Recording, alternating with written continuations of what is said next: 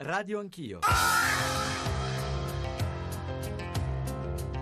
Episodi di violenza che connotati da un livello sempre eh, crescente che aveva creato anche un certo allarmismo. Ragazzi che un po' vanno a scuola un po' no, che un po' lavorano un po' no. Bande che si dividono a Milano, quelli tra la fermata Romolo della metropolitana Verde e Corsico, quelli di zona Maciachini, quelli di Viale Monza Precotto, quelli di Largo Marinai d'Italia. Anche le ragazze fanno parte delle bande. Preferiscono le periferie ma ultimamente va bene anche il centro, poche centinaia di metri dal Duomo. Milano, un sospiro a San Siro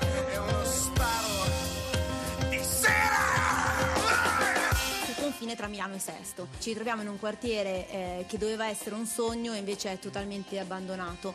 Abbiamo eh, tantissimi problemi, però forse vi racconto un minimo la storia. Eh, è stato fatto un piano intervento integrato dove le persone hanno comprato casa pensando di avere un una- un'area piena di servizi, ad oggi non, ehm, è pieno di discariche abusive, non abbiamo i mezzi di trasporto che dovevamo avere, le scuole ad oggi non ci sono. Vedo di tutto, vedo droga, vedo tutto, tutto quello che fanno. tutto ciò che è sotto i portici erano tutti negozi. Ora sono completamente tutti chiusi per l'affitti e anche per il pizzo. Siamo sposati da un anno, viviamo lei a casa di sua mamma e a casa di mio padre. Ci vediamo tutto il giorno e la sera poi, cioè ognuno per la casa sua. E questo è un anno. Cioè danno la precedenza agli stranieri. Io non ho nulla contro gli stranieri per l'amor di Dio, però beh, casa agli italiani e poi agli stranieri. C'è a Milano l'area C, C come centro. Tutti sono attenti a questa area C.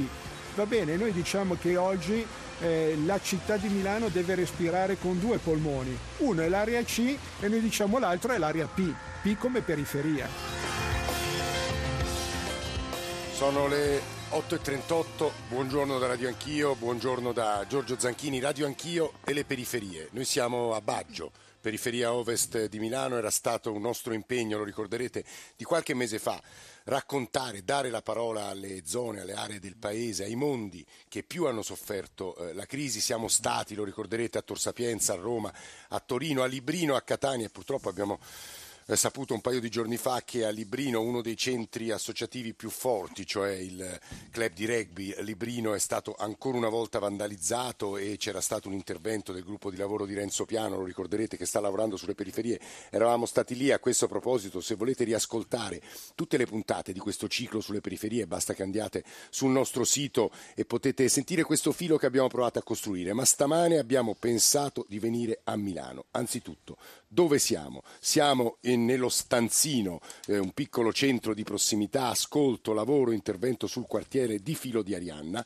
a Baggio, ma questo ce lo facciamo raccontare da Paolo Lambruschi, che è il responsabile delle redazioni interni di Avvenire, giornale milanese, giornale che devo dire senza alcuna piaggeria racconta Milano e la cronaca come pochi in Italia. Lambruschi, buongiorno, benvenuto. Buongiorno a tutti. Dove siamo? In che zona di Milano? Siamo a Baggio, quartiere storico di periferia, la periferia con la P maiuscola, quartiere che si è sviluppato tantissimo negli anni 60 e 70, quelli della precedente immigrazione dal sud e negli anni 70 ha conosciuto i problemi sociali devastanti della droga, soprattutto dell'arrivo della criminalità organizzata che soprattutto nelle Qui, case qui in questa zona di Milano. Certamente, certamente c'è la, la- la mafia, c'è- ci, sono, ci sono le- le cosche anche qui in questa zona, eh, ci sono qua vicino a Corsico e a Buccinasco, fanno sentire il loro potere fino a qui e gestiscono lo spaccio, gestiscono le occupazioni delle case popolari e in qualche modo influenzano la vita anche della gente di questa periferia, che comunque è una periferia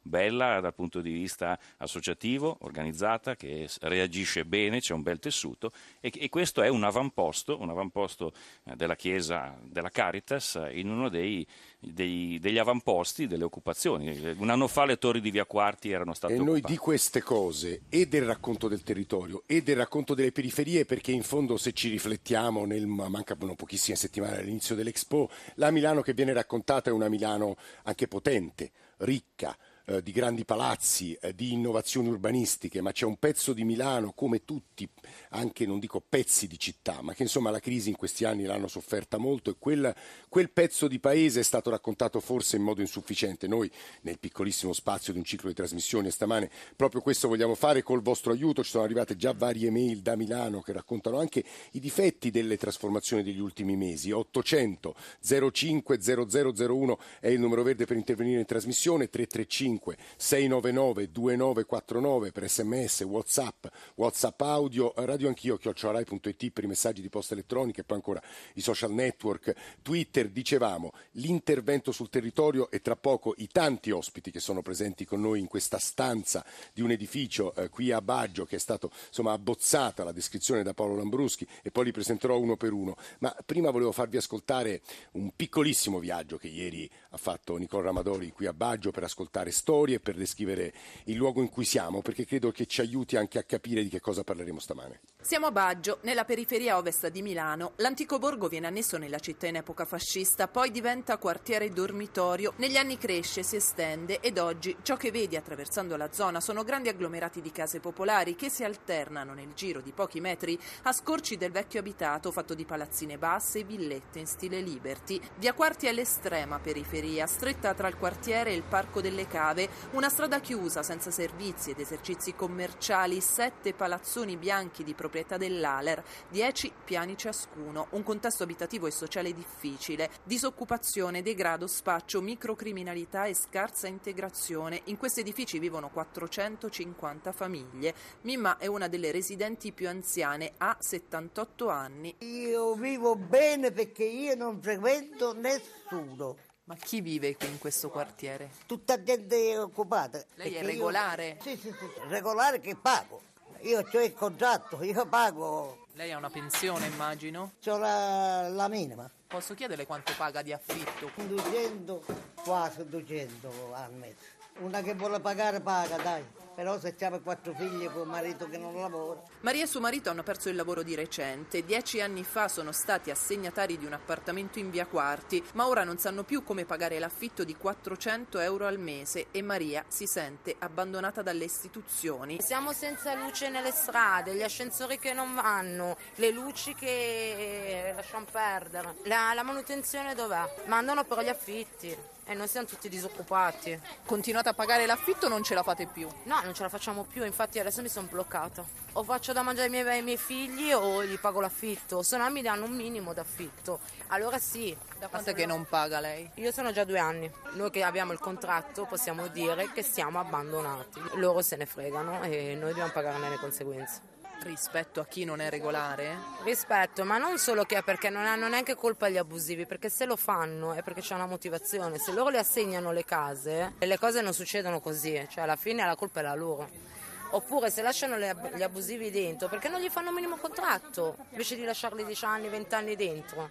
Tante persone sono qua abusive, fategli un contratto, no che non li aspetta, allora li sbatti fuori. Dopo 20 anni belle arrivano con le camionette e vogliono sbattere fuori, ma dove? Ma dove? Dove c'è scritto?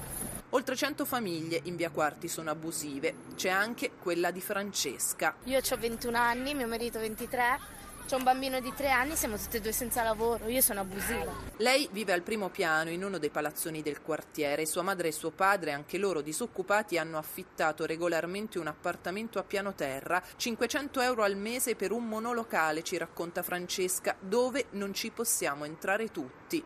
Aiuti non ce ne danno nessuno, che sono andata a chiedere pure sussidio, sai, sapendo che li danno, mi hanno detto no, non ci sono fondi. Io gli ho detto, ma per altre persone gliele date, però, eh, ma dipende. Gli ho detto, ah, le persone che hanno 10 figli, eh, vedi, è una cosa diversa. E io gli ho risposto, ah, allora a sto punto faccio 10 figli, almeno c'ho un aiuto.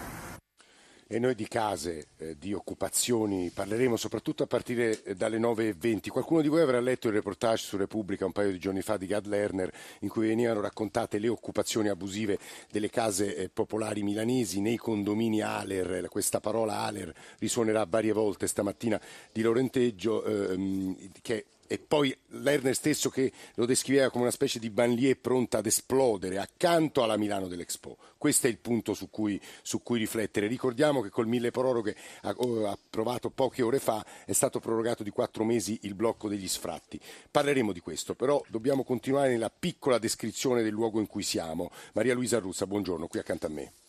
Buongiorno. Buongiorno. Coordinatrice di Filo di Arianna, che lo dicevo poco fa, è un centro di prossimità che è attivo da poco più di dieci anni nel quartiere Aler, che è stato descritto, seppure diciamo un po' rapidamente, ma capisco che sia molto difficile farlo, da Paolo Lambruschi. Volevamo racco- farci raccontare da lei chi vive in queste zone, perché dalle parole, dalle voci che ha raccolto Nicola Ramadori, qualche cenno l'abbiamo compreso. Abbiamo- Va bene, grazie di essere qua. No, Appunto, grazie a voi Filo per l'ospitalità.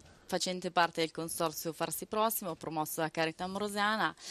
E appunto le testimonianze che avete ascoltato sono poi anche le persone che noi intercettiamo all'interno dello stanzino, stanzino che Questo luogo in cui questo luogo- questo luogo che ha azione come dire, di rete e di supporto dei cittadini di Via Quarti rispetto a quelle che sono le istituzioni esterne e le reti esterne del territorio. Quindi il nostro compito è essere uno snodo. Chi viene qui? Bambini, Eh, anziani? Qua vengono, facciamo 0-100, nel senso che possono arrivare mamme con bambini molto piccoli, eh, bambini fasce elementari, medie e superiori, giovani adulti in difficoltà, famiglie in difficoltà e anziani. E che tipo di disagio registrate qui? Sì, Mm, volevo vederlo magari anche Vada, da vada, un'altra vada, prospettiva, nel senso che il disagio l'abbiamo sentito da queste testimonianze, è un disagio anche di difficoltà di utilizzo delle risorse attive del territorio, cioè non tanto magari di mm, rispetto a quelli che possono essere i voucher dei presidi economici, ma una difficoltà di potersi appropriare attivamente di quelli che possono essere anche delle chance che il territorio, che il territorio baggese ha. Ad esempio, magari non- una persona non sa l'inglese, una persona non riesce a finire le medie, fa fatica magari a utilizzare tutte le agenzie o eh, i circuiti evolutivi che sono magari messi in campo sul territorio. Quindi la nostra azione è come dire cercare di far emergere delle risorse interne della persona, cioè nel nostro piccolo, affinché possa Perché qui in c'è una qualche modo rete di associazioni. C'è una Tra l'altro, io rete di aggiungo per gli associazioni. ascoltatori che non conoscano Milano, io la conosco pochissimo, insomma, soprattutto la zona ovest di Milano, che qui accanto siamo all'interno di una corona di quartieri, Sì. cito per tutti Quarto Giaro, Giambellino, che hanno conosciuto negli Sì. ultimi mesi, ma negli ultimi anni, delle esplosioni anche di disagio Sì. sociale, peggiori di Baggio, perché qui la rete associativa ha Sì, lenito veramente- diciamo, le difficoltà. Sì. Questo è un punto Sì, importantissimo. nel senso che sul discorso qua ci sentiamo anche molto centro, non solo periferia, perché Baggio storicamente ha un associazionismo molto ricco e quindi mm, un po' eh, quello che si cerca di fare in questo contesto è anche uscire da uno stigma e da un isolamento, stigma che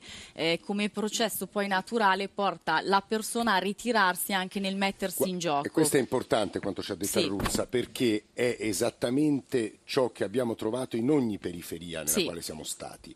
La paura dello stigma, dell'isola- dell'isolamento, della- della- ecco, dell'appartarsi socialmente per Sì. mille paure. A questo proposito io vorrei sentire anche Alessandro Pizzoni, che è referente dell'area grave emarginazione della Caritas, che si occupa di tutta Milano, Pizzoni, giusto? Sì, buongiorno. Eh, sì, Caritas ha diversi servizi sulla città di Milano che si occupano di persone senza dimora, grevi emarginati. Ci dà qualche numero su una sulla città più ricca d'Italia? Sì, mh, qualche numero significativo. Le persone che in strada normalmente di notte dormono in strada sono circa 500. Ehm, persone che chiaramente hanno problemi In centro anche. Soprattutto in centro, sì. In realtà eh, le persone in strada si trovano soprattutto in centro, anche in alcune aree delle periferie, ma soprattutto Che in intende centro. per grave emarginazione, le Pizzoni? Eh, per grave emarginazione intendiamo sia delle persone che stanno in strada, ma anche persone che eh, oggi come oggi magari hanno la casa. Prima si sentiva nella- nella- nei voci. racconti di persone che fanno fatica, che non riescono più a pagare l'affitto, quindi di fatto pur avendo una casa, magari qualche lavoretto, però a tutti gli effetti possono essere considerate simili alle persone E senza questi anni hanno aumentato i numeri che lei ci diceva? Assolutamente sì. In termini di senza tetto, ma anche per persone che non ce la fanno semplicemente a pagare gli Esatto, affitti, non ce la fanno esatto. arrivare alla fine del mese e voi provate a mettere in campo una serie di risposte. Certo, certo. Purtroppo eh, bisognerebbe lavorare molto più sulla prevenzione perché nel momento in cui si va a intervenire quando la persona è già in strada, prevenzione? Nel cercare appunto attraverso progetti come può essere quello dello stanzino a eh, evitare che le persone possano arrivare al punto di perdere C'è la molta casa. vergogna nell'avvicinarsi a voi? Eh, beh, a volte sì, eh, Caritas è un po' percepita come l'ultima spiaggia, i servizi sono un po' m, percepiti come l'ultima spiaggia. Qui a Baggio, ed è una domanda che faccio, e poi, poi vado eh, da Stefano Lamperti, come è una domanda che faccio a Paolo Lambruschi, vivono immigrati, vivono immigrati meridionali, vive chi? Vivono gli anziani soprattutto che sono, perché Milano è una città vecchia, anche le periferie, hanno ancora i giovani le periferie, ma sempre di più si stanno spostando verso eh, i, i, paesi della cintura, perché Milano è troppo cara, no? dicevano anche le persone che sono state intervistate. Ci sono molti immigrati ovviamente eh, provenienti dall'estero, soprattutto dal sud del mondo, perché Milano comunque una persona su cinque è straniera. Questo è un altro aspetto della città dell'Expo e dei suoi eh, mutamenti. E gli stranieri vivono soprattutto in periferia? Gli stranieri vivono soprattutto in periferia. In quest'area, Ruzza? Sì, in questi ultimi due anni sicuramente, ed è qui che anche lo stanzino cerca di modificarsi e evolversi a seconda del bisogno emergente, sicuramente negli ultimi due anni la percentuale che era del 20% eh. è, si è ampiamente alzata, non sono ancora dati certi Mm. perché ci sono dei flussi, come dire, anche brevi di sosta sul territorio. Da dove? Eh, ambito sicuramente Albania, Romania, eh, Marocco, Egitto. Ultimamente ci sono stati i flussi rom eh, con appunto tutto ciò che poi ha comportato da qui un po' la nostra azione di mediazione Perché interculturale. Lambruschi leggevo che sulle occupazioni abusive la questione Roma, ad esempio, ha acceso gli animi in una maniera pazzesca. Certo. Cioè, che è successo?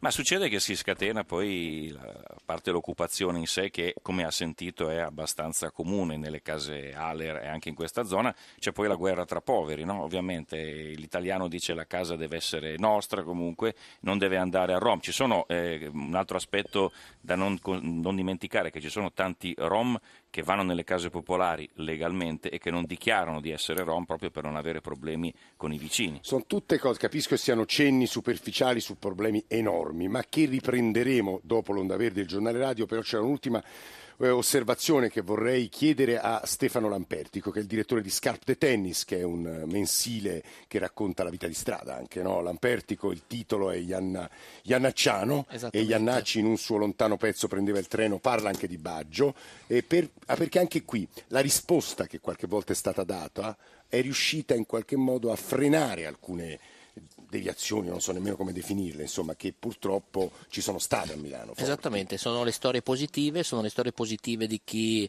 accoglie, di chi integra, di chi favorisce l'integrazione sul territorio e sono le storie positive che raccontiamo anche sul giornale. Lo stanzino di Baggio, per esempio, è solo un esempio, ma posso citare per esempio anche la parrocchia di, di Sant'Anselmo che è in questo quartiere di Baggio dove eh, abbiamo raccontato questa squadra multietnica messa in piedi dal parroco per favorire l'integrazione, per superare le barriere anche razziali che si possono squadra generare. multietnica? Una squadra dove ovviamente giocano tutti insieme ragazzini di diverse etnie, di diversi eh, figli di immigrati, dove, dove- dove tutti hanno, dove tutti hanno spazio, non solo qui, ma anche in altre parti della città. In via Padova 36, per esempio, un altro esempio di housing sociale di buona integrazione, di buon vivere, eh, vede sei famiglie italiane messe insieme sempre da consorzio. famiglie? Sei famiglie italiane Sì. eh, messe insieme a eh, 19 famiglie straniere in uno stabile dove le famiglie straniere arrivano dall'Albania, dalla Gi- dall'Egitto, dal Marocco, dal Congo, dal E c'è Perù una buona co- e c'è una, c'è una buonissima integrazione, c'è una buona convivenza ed è una storia che raccontiamo sul giornale. Il punto è che, e lo, lo vedo dagli sms e dalle mail che ci state mandando, 335 699 2949, anche per Whatsapp e Whatsapp audio e 800 05 0001, quando sentono queste voci alcuni ascoltatori, pochi secondi eh, davvero lampertico, dicono il solito buonismo cattolico, voi sottovalutate l'impatto ad esempio delle grandi migrazioni nelle grandi città. Assolutamente, la Caritas non ha mai sottovalutato nessun tipo di impatto di questo genere, anzi ehm, gli avamposti di, eh, del volontariato associazionismo cattolico sono tra i più profondi all'interno di queste eh, periferie fragili, di queste perie- periferie fratturate. È evidente che la crisi e i dati presentati ieri da Caritas Italiana eh, aumentano questo disagio, però l'importante è esserci. L'importante è esserci e noi stiamo cercando di raccontare Baggio, la periferia milanese, Onda Verde, GR1 a tra poco.